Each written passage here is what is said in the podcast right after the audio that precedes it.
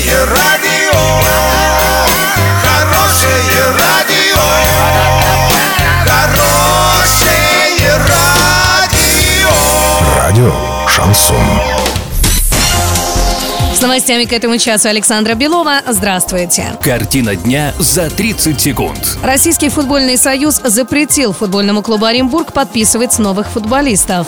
Юмс пилят на металлолом, чтобы выдать людям зарплату.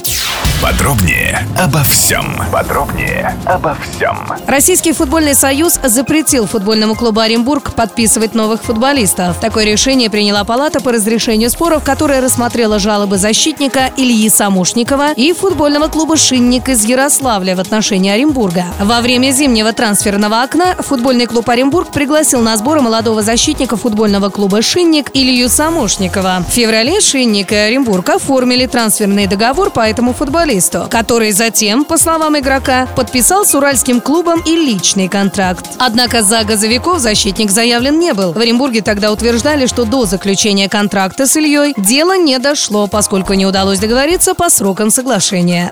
Киноцентр Орск приглашает в кино каждый понедельник акция. Фильмы в формате два дэ за сто рублей, в три дэ сто десять. Краматорская восемь бэ. Телефон триста сорок ноль сорок.